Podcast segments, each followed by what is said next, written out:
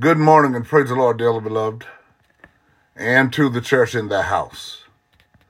God's word for today. I'm reading this morning from Zechariah chapter 1, beginning in verse 1. In the eighth month, in the second year of Darius, came the word of the Lord unto Zechariah the son of Berechiah, the son of Iddo the prophet, saying, The Lord hath been sore displeased with your fathers. Therefore say thou unto them, Thus saith the Lord of hosts, Turn ye unto me, saith the Lord of hosts, and I will turn unto you, saith the Lord of hosts. Be ye not as your fathers, unto whom the former prophets have cried, saying, Thus saith the Lord of hosts, Turn ye now from your evil ways, and from your evil doings. But they did not hear, nor hearken unto me, saith the Lord. Your fathers, where are they? And the prophets, do they live forever? But my words and my statutes, which I commanded my servants the prophets, did they not take hold of your fathers? And they returned and said, Like as the Lord of hosts thought to do unto us, according to our ways and according to our doings, so hath he dealt with us. Upon the four and twentieth day of the eleventh month, which is the month Shebat, in the year second year of Darius the king came the word of the Lord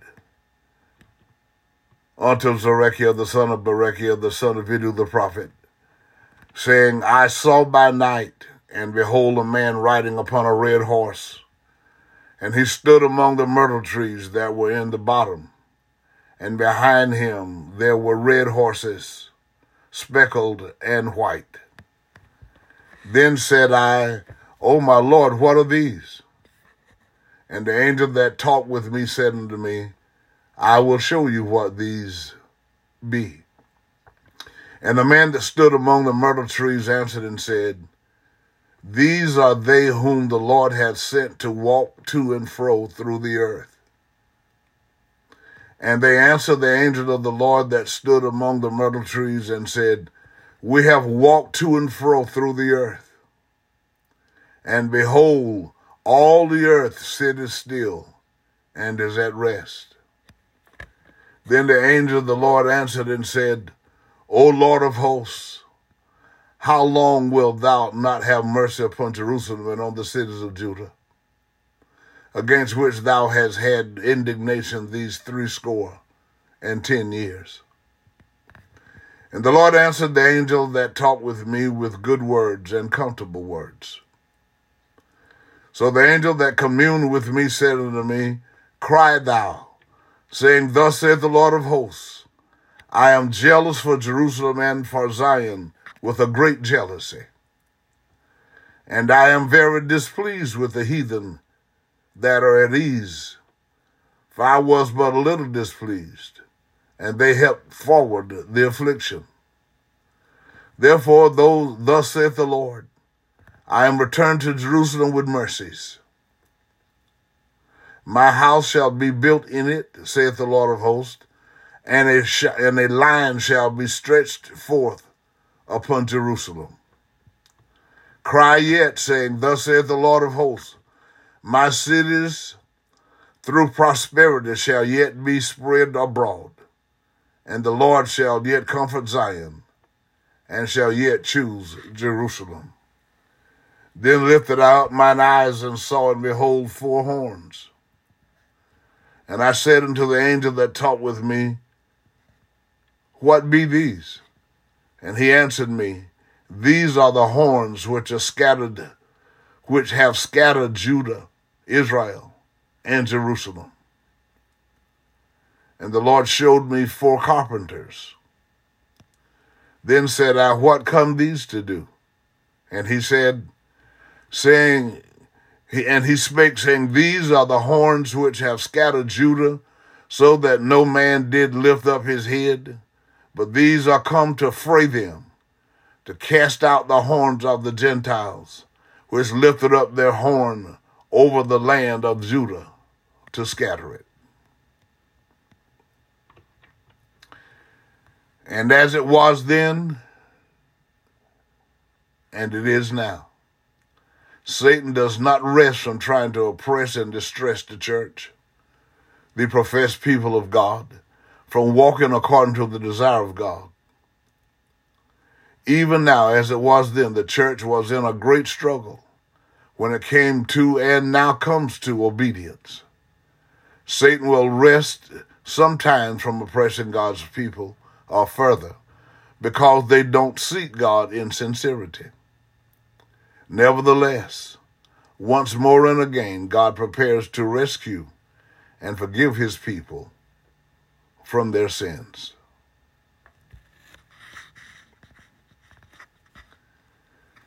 Be more concerned with your character than your reputation because your character is what you really are, while your reputation is merely what others think you are. John Wooden. Love God, love others, and love yourself. Again today, let us pray. All wise and eternal God, in the holy name of Jesus the Christ, as again this morning, we give you thanks, praise, honor, and glory for your goodness and for your mercy. We thank you, Lord God, for the opportunity to rise to see and experience the dawning of this new day with the sincerity, God, in our heart, God, to love you, God, and to realize that you're God and you're God alone. God, we have this, the sameness of our mind, we have the activity of our limbs. God, and we know that it's because of your love, because of your compassion, your kindness, your mercy. God, so we thank you, we praise you, and we honor you again this morning for the opportunity God, uh, to be demonstrators of your truth, your word, your love. God, and we are asking you again, God, today to keep us reminded that it's you that have chosen us, not that we chose you. God, and we are asking you to please forgive us anywhere and everywhere we failed you in word, in deed, or in thought. That again today that you will continue to lead, guide, and direct us. God, that we be demonstrators of the truth of the gospel, that we share the knowledge of the light of the gospel of Jesus Christ. God, by how we do what we do, how we say what we say. God, that we be demonstrators of this truth. We thank you this morning, Lord God, because you let us know that to walk and please you is going to have, we're going to have to have faith in you. And as Jesus Christ even said to the apostle Peter, don't let your faith fail you. And God, we know that down through the years and even as we read this morning, God, Many let their faith fail, and they're still letting their faith fail. But I'm asking you this morning, Lord God, to forgive us all, every one of us, Lord. And as we cry out to you and seek to walk in your word and be demonstrators of your word, God, to be bring clarity, to demonstrate it, God, that you continue to refresh us and bless us. God, especially the pastors, Lord, one by one and name by name, church by church. God, I'm asking you again this morning if you'd be so kind God, to go visit with each pastor, Lord God, with what they need in their individual, God, uh, situations, God, but we know it's the truth, and the truth is the same everywhere. So we're asking you, Lord God, again today, that with a refreshing from your presence, God, help every pastor and every preacher to preach this gospel without fear, favoritism, or compromise, but to preach it, God, with purpose, with pride, dignity, and diligence to help those that don't know and don't know that they don't know to learn how to come out of the darkness that they're in, to help them to understand that there is a way out. That no matter how dark it's been, no matter what they've done, God, when they cry out to you, Lord God, as you have forgiven others, God, you will forgive us. You forgave Saul when he persecuted the church. He had people killed and locked up because of Christianity. But then you turned around and you sanctified him, you saved him, you baptized him with the Holy Ghost. He got water baptism in Jesus' name. And history records him as being the greatest evangelist in the annals of history when it comes to Christianity. So we thank you, God, this morning that we believe and we trust you, Lord God, that you're going to bless us. Every pastor, God, that as we stand forth, God, to preach without fear, God, without compromise, God, hallelujah God, but we're going to preach it and we're going to teach it, God, with purpose, pride, dignity, and diligence because we know where you brought us from. We search history, God, and we see what you've done historically. And we believe that you're going to do it in 2023. God, in December 2023 and onward, you're going to continue to refresh and bless every pastor that will stand up for the truth and don't let allow themselves to be overcome with modern philosophy, God, with new trends and fads, God, that certainly have infiltrated Christianity.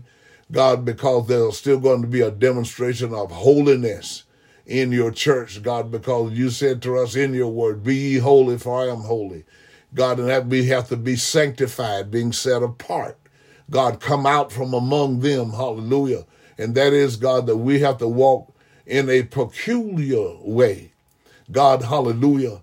And that is in the knowledge of your word, walking and demonstrating, teaching and preaching and practicing your word for what it is, God, because there'll be many, as the scripture teach us, there'll be many come in my name that saying they're, they're, they're Christ, and there'll be many preachers everywhere, God, they're saying and they're standing and saying that the Lord, that you t- told them, that you gave them prophetic utterance for people, and God, and they're just saying things because they want to manipulate people.